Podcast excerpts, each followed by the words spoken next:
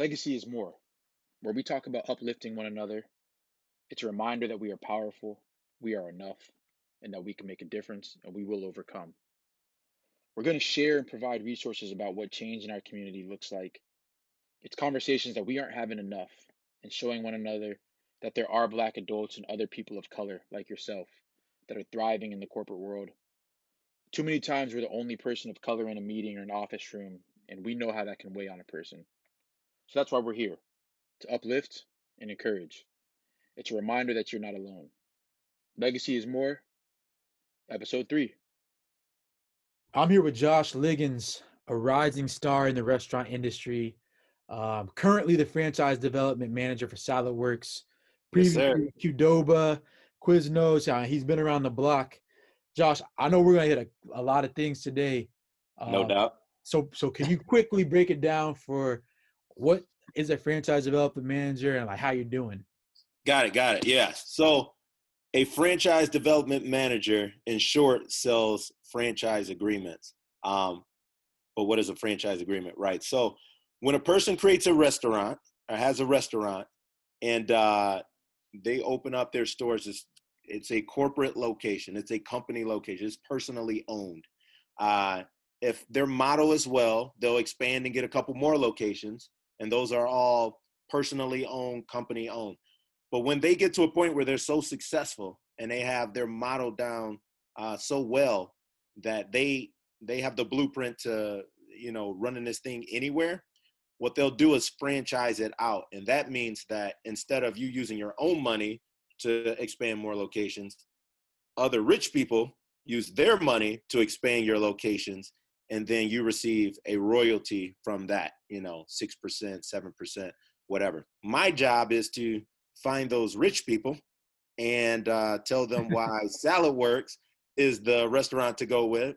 And as they're sending over all of their money to get a Saladworks, a portion of that money comes over to me. And so we're yeah. doing really well this year, man. We started the year uh, with less than one hundred locations. We have one hundred now. We've opened up twenty-two locations this year. Might even, and this is during a pandemic, uh, we'll probably open up another, I kid you not, eighty locations before this year is over, man. And so things have been going like wildfire. Everybody wants to be in a healthy space.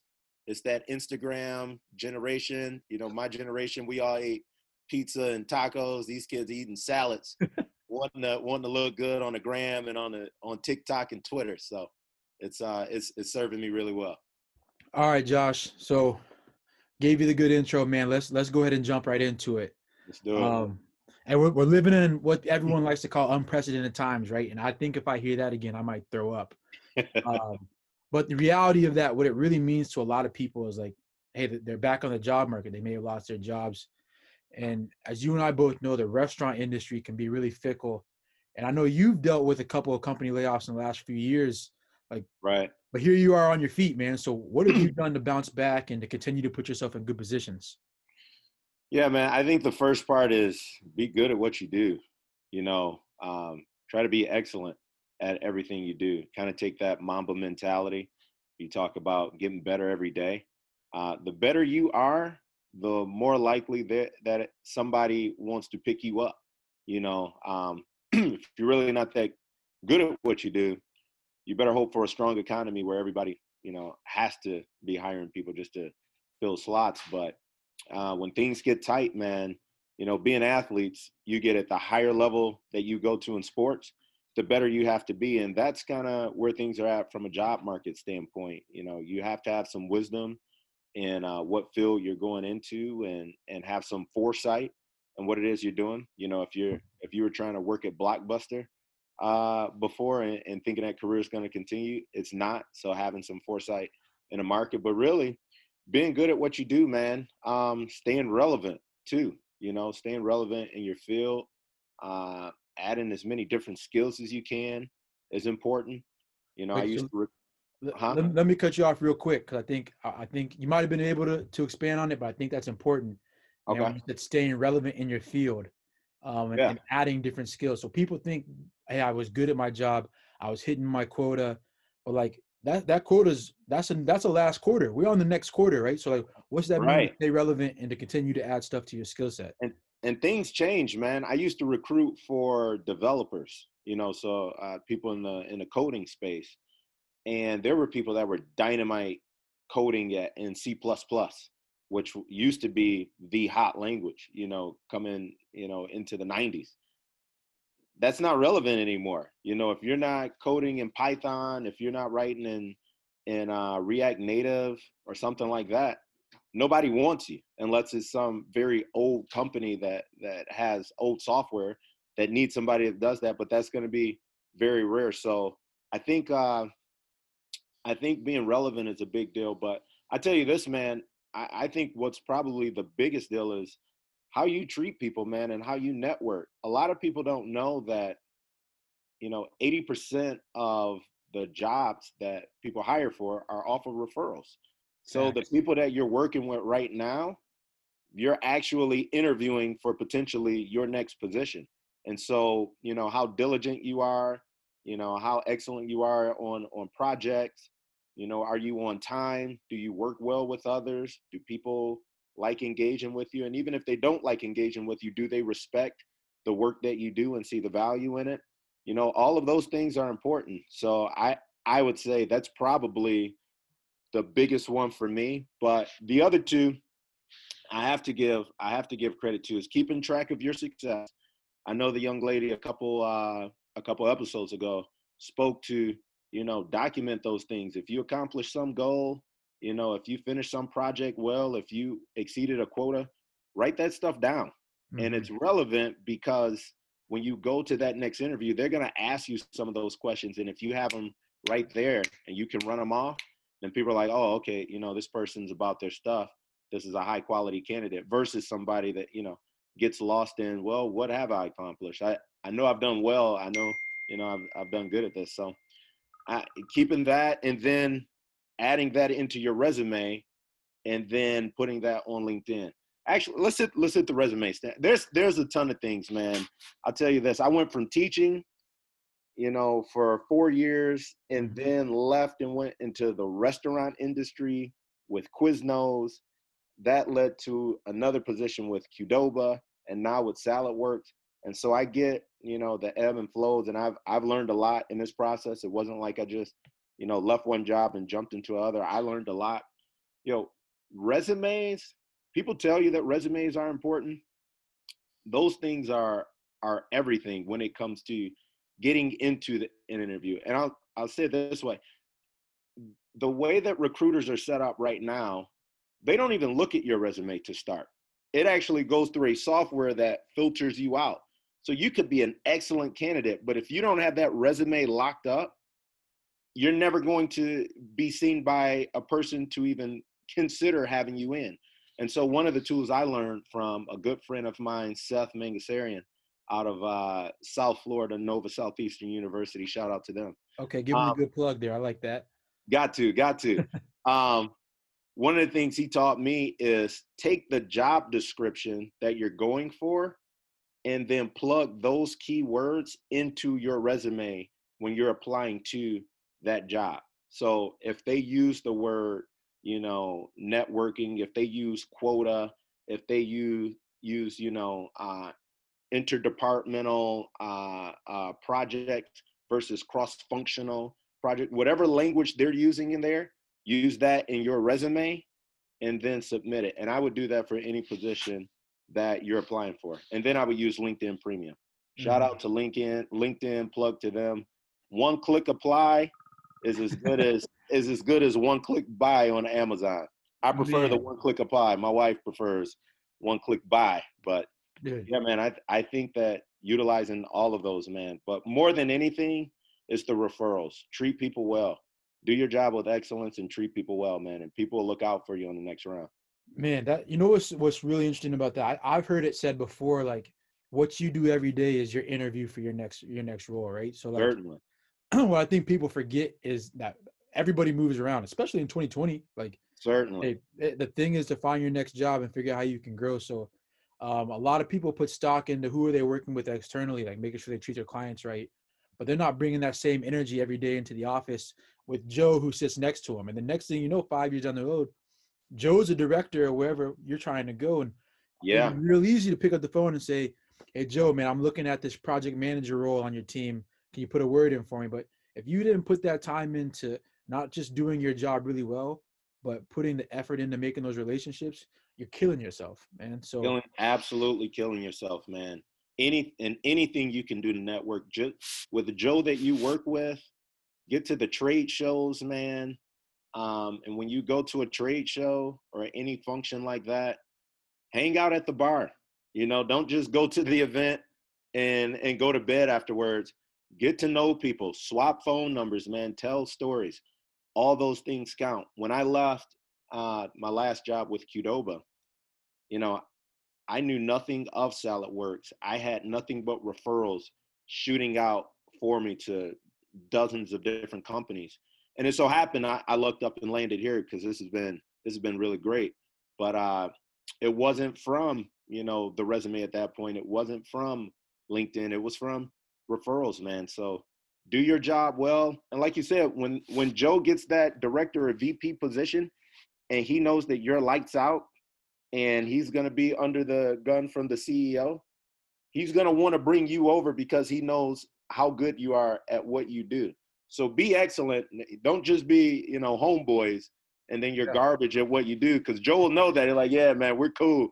We can hang out, but I'm I'm not basing my uh, my review on on your efforts. So be excellent at what you do and network, man, and it all handles itself.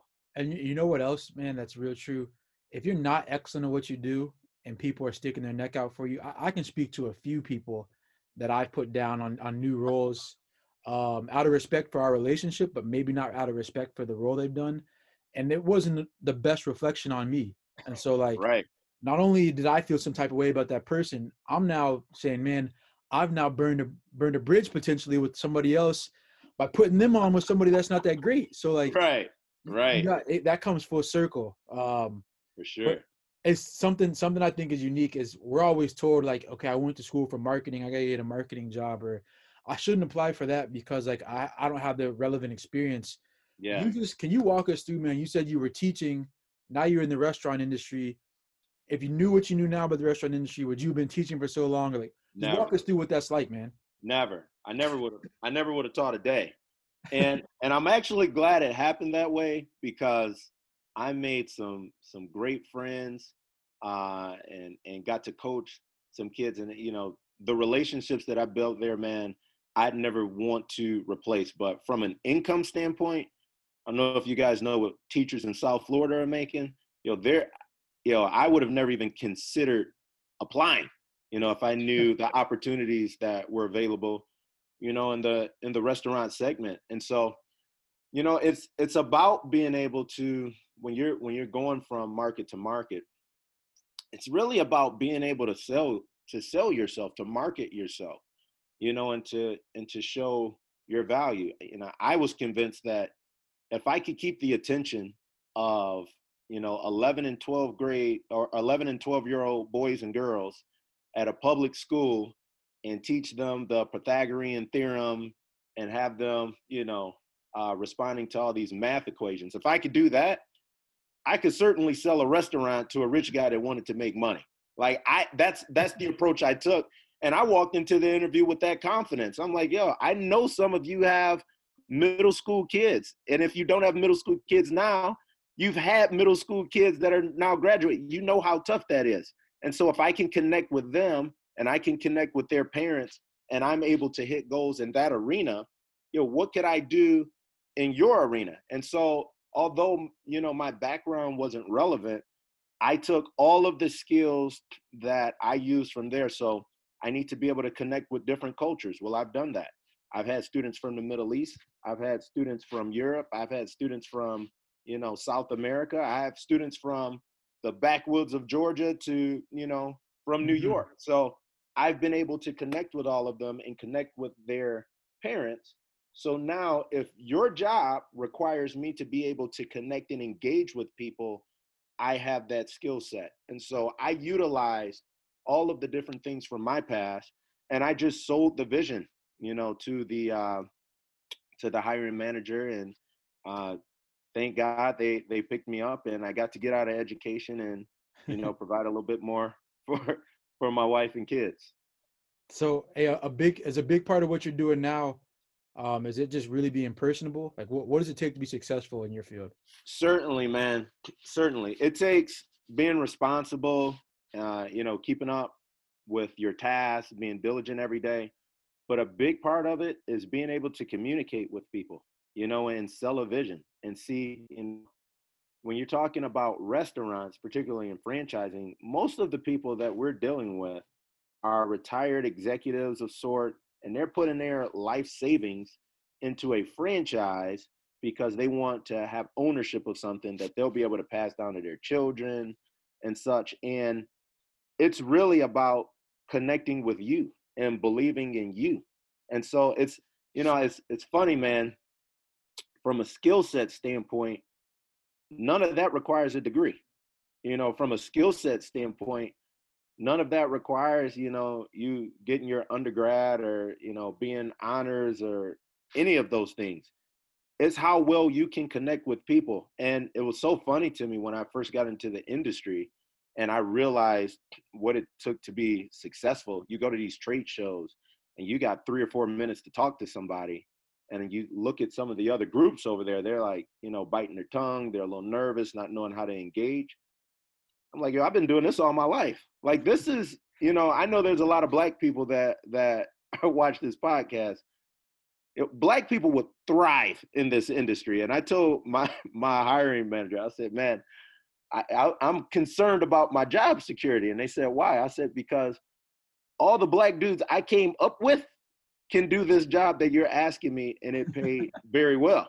You know, and I was like, and if they knew it, man, there'd be a lot of company. They're probably a little better at it than, you know, than I am. You know, all of my cousins, all of my family, this is what we do. We talk to people. We engage with people. We're from a neighborhood where somebody's walking down the street. We wave to you. We'll start talking to you about whatever. Hey, did you see the such and such? Did you see the game? How's your kids doing? Hey, let it up. Like your outfit. And we'll just spar up a conversation. My wife, it drives her crazy because she's like, you've never met a stranger. I haven't. I feel like everybody I meet has some sort of a story that I'm interested in, and we just start engaging and talking, and next thing you know, we're best friends. Yo, that skill set that most of the people watching this right now have is what it takes to be successful in a restaurant sales industry. Obviously, you have to understand numbers. You got to understand the language. So if somebody says, what are your A U Vs?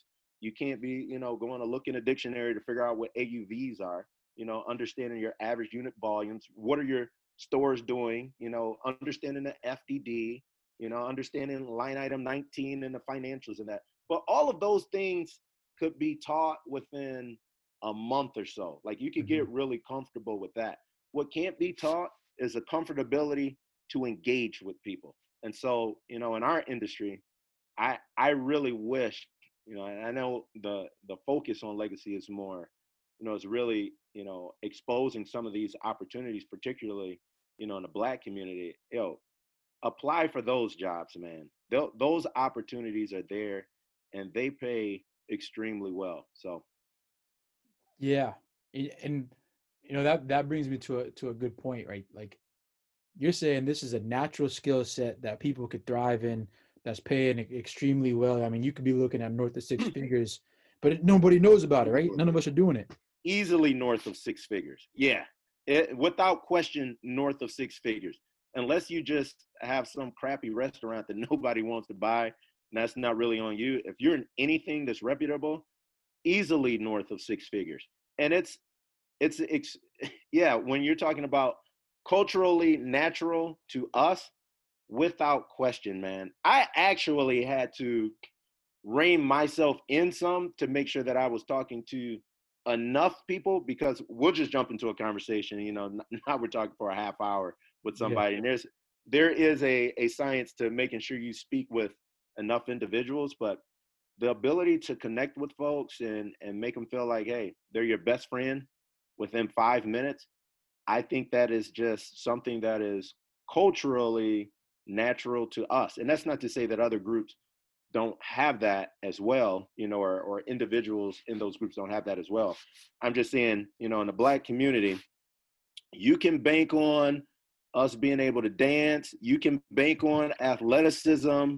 Uh, you, you won't bank on swimming, particularly with me. But as far as connecting with other people, bro, and talking and having conversation, yo, we have a lock on that. That's what that's what we do.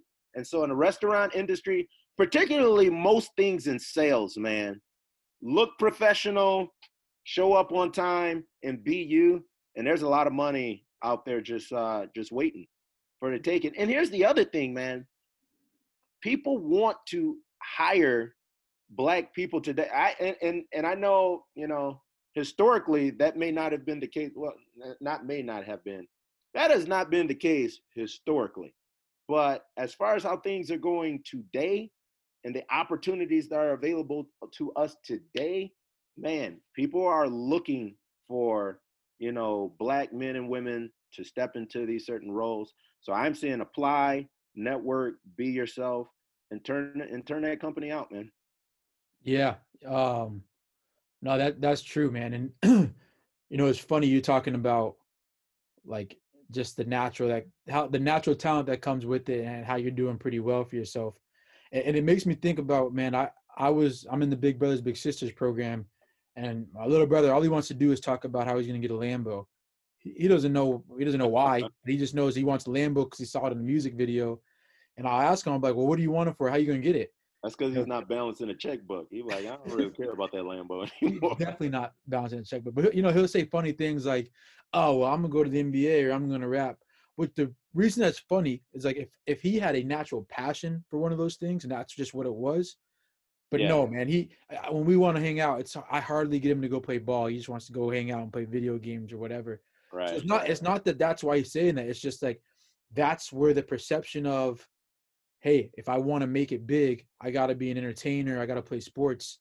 Yeah. Like, what what do we have to do, man, to to change the perception of, of these jobs and to let people know that there is a desirable way to live, um, you know, in yeah. the restaurant industry and some roles like that? Yeah, man. I mean, it's it's twofold, right? It's the it's the celebrity side of it that, you know, it it doesn't matter if you're coming out of Harlem or if you're coming out of Beverly Hills. If you're an eight-year-old boy, you want to play in the N B A. You know, you want to play yes. football, you want to play basketball, you want to you know be a rapper or some singer or something like that. Yes. So there's there's the celebrity side of that where we all look up to those people and want to be them. You know, there's kids in India right now that want to be LeBron James legitimately. Like they and they and they're believing that they can be. Um, I don't want to diminish people's dreams, but you know, there there'll probably be a, not be another LeBron James, you know. So your likelihood of doing that is slim.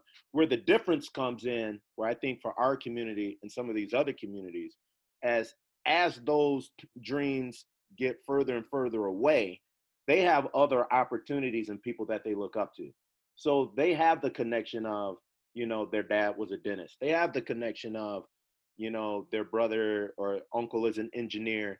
They have a lot of these role models that are in their community, that are in their parents' network, whether it be their fraternities or, you know, whatever it may be, that they have other avenues to look at. And then they have networking inside of that where they can then get those jobs and get those opportunities and grow into, yeah, man, I did they did they grow up wanting to be, you know, a V P of a tech company? Probably not. But when they realized that they weren't going to be Alex Rodriguez, that opportunity was there for them. And there was a, there was, you know, a plan to get there. In our community, after you realize that you're not going to be in the N B A or going to be in the N F L or be a rapper. And some people just, since the other two didn't, didn't fly, they commit to rapper the rest of their life. They're like fifty years old now, still trying to drop a mixtape. I'm like, bro, that's over. Like, I don't know if you're trying to start something new, but that that whole wave, nobody wants to see you rapping. um, but the other opportunities aren't really there. And so it ends up you have to go, whether military, you know, what's common, or maybe work at some sort of a factory. Or if you really want big money, that's when it turns into the drug life and the street life. And you see, Uh, that rolling. You know, hey, actually, man, I want to jump into something you just hit on when you're talking about, like, you know, different cultures and they, their parents being a dentist or a V P of, of, of whatnot, and them being able to, to use that. Like, I, I read something the other day that blew my mind, but at the same time, it really didn't. And it was Denzel Washington's son. I think his name is John David or something like that. Maybe it's David. But instead of putting John Washington, he was putting John David on his resume to act, because he didn't right. want people to know he was Denzel Washington's son, because he wanted to get it on his own. And I'm just sitting here thinking, bro, why would you make it harder on yourself? Well, I know why, because, like, that's whatever reason we want to get it out the mud. We want to say, I got it on our own. But, like, right. what we don't realize, man, is a million dollars is a million dollars any way you slice it. It doesn't matter if somebody handed it to you, if you went and got it. Like, we are the only culture that I know of that ha- takes so much pride in being able to say, like, I don't want any handoffs. And I say yeah. that because I was one of them. You know, I was yeah. like, I don't want to use my dad's name. But if I could take those two, three years back of me being stupid and have accelerated my career, man, where would I be right now? And it's just right. like, yeah, what bro. is it? What is it about us, man? You, you said the key word, man, is pride. And it's how we, you know, it's a cultural problem, man. You know, that that we look at each other differently based upon how success was gained. And again, people people of other cultures do similar to some folks. You know, oh, you know, that kid was given a silver spoon. Silver spoon didn't come from us. That term was already around. However, those groups get over it quick. we we like living it. We like, nah, nah, they ain't gonna be saying I got a silver spoon. Yo, I'll take a diamond-crusted platinum spoon if I can have it. There's no question about it, man. So, yeah, it's a, it's a total pride thing, man. And it, it gets you no extra points. None. You know, it doesn't help advance you in your career at all. And it's and it's for what, man? It's it's all for pride. And the same thing even happens when we're talking about networking and going for new jobs. Bro, people don't want to let you know they were laid off. That's like folks have a whole network that you could be utilizing, and you want to sit back quiet like, nah, man, nah, I'm good. Yeah, we good. While you stressing over here applying for jobs, stressed out, not knowing, you know, where your next uh, uh, gig is going to come from. Network.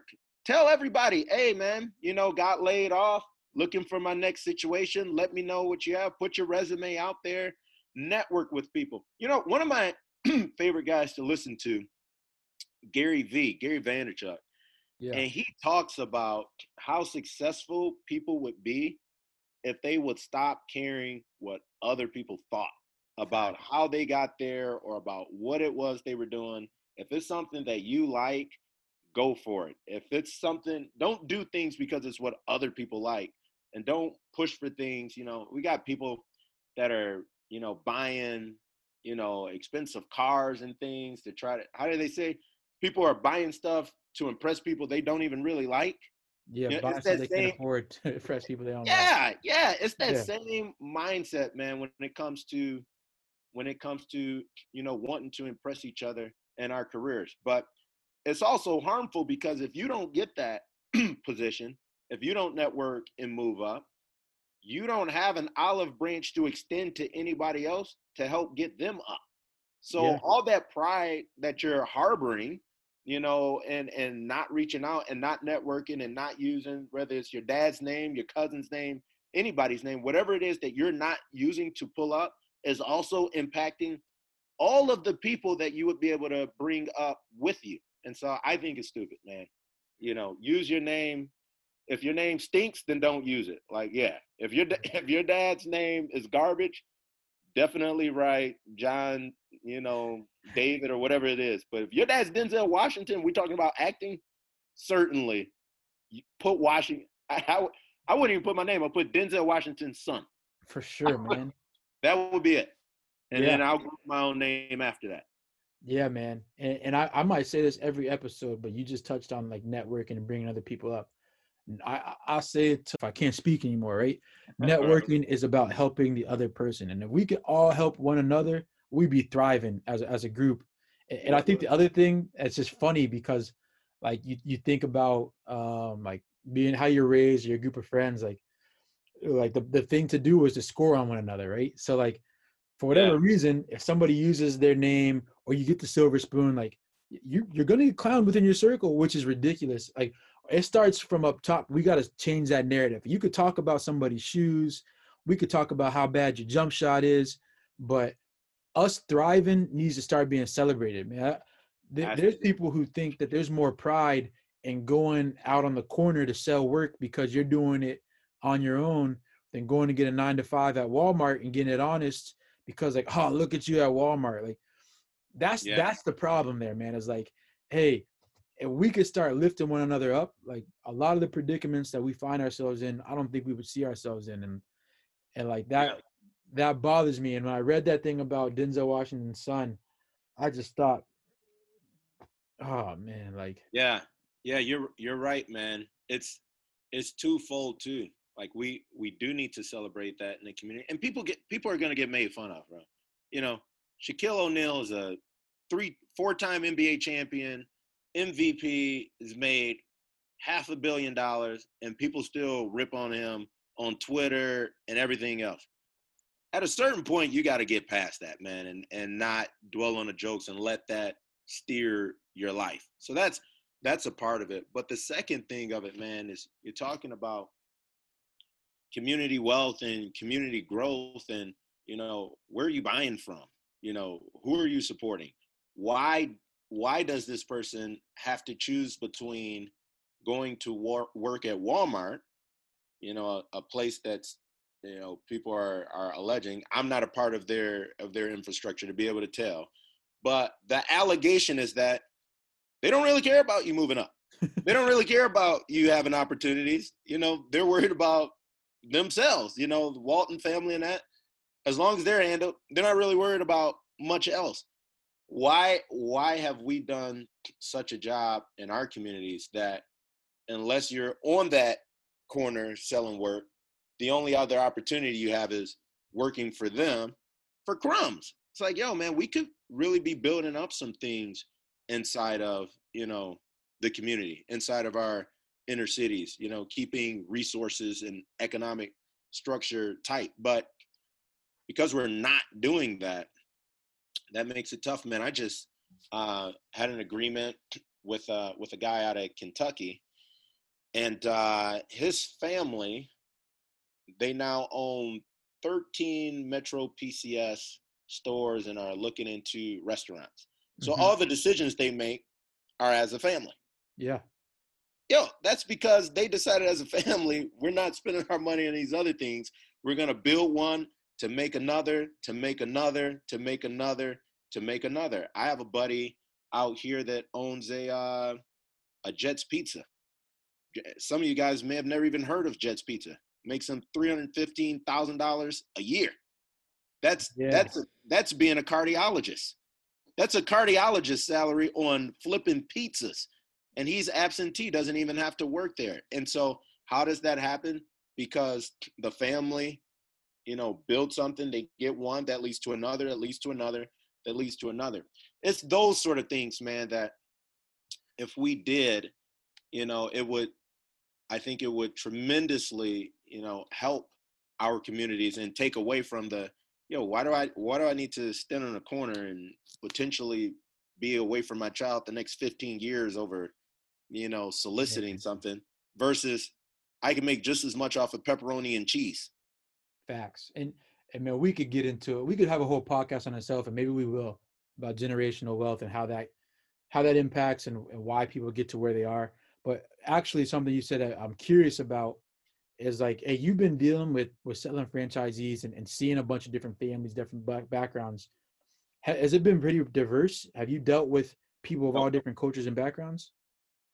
Uh, most of the people that I have a conversation with, now we could say diverse as in some are Italian and some are German and some are, are French and some are English.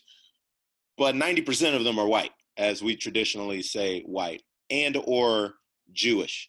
Um, the brand that I'm with currently, uh, the last two agreements that uh, I played, last three, one, the guy was black, the woman, the next woman was Middle Eastern, and the next person was uh, black as well. And so and our brand, there is a lot of diversity, and we take a lot of pride in that. Uh, we're actually pretty intentional with it. I, I couldn't share the details, but we're we're we're partnering with a um, with a group that's going to make a pretty strong um, play toward bringing in a lot more minority franchisees, and so there are brands that are that are pushing for that. But generally speaking, man, it's going to be white or Middle Eastern. You know, those are those are the two groups that are primarily going to be buying up most of the the franchise agreements, and I would say the majority of that is going to be white. And now that isn't because that isn't because you know, from a franchise standpoint, that we don't that, that groups don't want more minorities. Certainly, certainly they do. It's that when you're talking about generational wealth and you're talking about, you know, the ability to get into a location, you know, some of these build outs are like two million dollars, man. You know, if you're talking about building out a Wendy's or something like that with a drive through, you're talking about two million dollars and about two years of wait time that you're investing that money into without seeing a, a return on. And to get that loan, you probably have to have three hundred, four hundred thousand liquid and a million in assets. People in our community, generally speaking, don't have that. So you can't get into that world because you don't have the wealth to even start one, you know? And so yeah. you have to start from somewhere else and build it up, where some of these other families, they have it, you know, and they've, they've worked themselves. Uh, they, they have a location, which leads to another, which leads to another, which now they have, you know, eighty locations of something, and they're, uh, you know, a multi-unit master franchisee. And so there's uh, there there are plenty of franchises that would love to have Black people uh, as a part of their, their franchisee family. But from a financial standpoint, generally speaking, it's not there. Okay, so you, you lost me at two million dollars for a Wendy's. That's that's a lot, and considering all the all the rec- prerequisites that you got to have. Yeah, man. Hey, now that I'm I'm in the, the restaurant business a little bit more heavily, I've heard Saladworks is one of the more um, affordable, like like it's people can get in and, and they can make Absolutely. a difference. What what's it look like to get there, um, to get in with Saladworks? It's don't get me wrong, man. It is still expensive, um, but you have to have one hundred twenty-five liquid. Now that liquid could uh, have retirement as a part of it, you know, your four oh one k, I R As, different equities and things like that, plus obviously what's in your bank account. So a lot of the uh, people in our community that are retiring might have, you know, that available. And then a net worth of three hundred fifty. So, you know, which combines also what you have liquid. So yeah, man, it's, it's very affordable as compared to many of these other concepts. The other thing, you know, while I'm plugging Saladworks here a little bit, uh, it's not nearly as involved from an operating standpoint. We have, you know, no hoods, greasers, fryers. So if any of you guys ever worked in restaurants, you know how involved that is, you know, from a operating standpoint, but also from a construction and build out standpoint. You know, our build outs started about two hundred ten thousand dollars with uh, A U Vs that are clearing eight and a half hundred thousand dollars a year. Wait, top so, board out doing one point two million. So yeah, yeah on, it's, a, it's a pretty, it's a pretty good model, which is why things are going very well for me during this uh, pandemic. Wait, so to a novice, A K A myself, if you have no idea what it takes to get in, well, why is it important that you're, that you're evaluating like um, the construction needs? What is the A U V? Like basically break yeah. down why that, what you just said is so great. And, and yeah. So whenever you have a location, you have to, you know, whenever you get a lease, you have to build out the restaurant inside. That's on you. They don't just say, hey, you know, you want to have a restaurant with us. All right, we're going to buy all your equipment. We're going to, you know, take care of your ventilation. We're going to, you know, design the whole place and build it out for you. No, that's on the franchisee. And depending on what kind of restaurant you're going with, that gets more and more expensive. You know, if if you have a place that is going to have fire, you know, if you're going to be, you know, cooking chicken and brisket and steak and things like that, like you would see at a Chipotle, there's a certain type of hood system that you have to have over that by law, you know, a type one hood. There's also a type two hood for other kind of uh, steam uh, items that you would have. So depending on how your restaurant is designed, your build out costs, you know, could go up and up. But the thing of it is, is that just because your build out cost is high doesn't mean that your food cost, or sorry, I shouldn't say food cost because that's, that's a different term, but your sales are going to be high, right?